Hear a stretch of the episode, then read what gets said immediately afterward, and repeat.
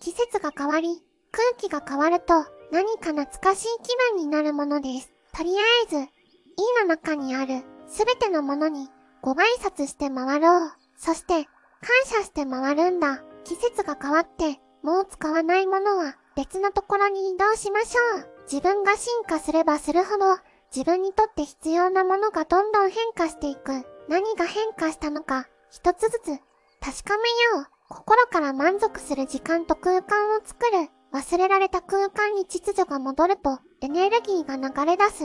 自分だけの時間を持つ。毎日、使うものを一つずつ見直す。そして、忘れていた宝物を発見する。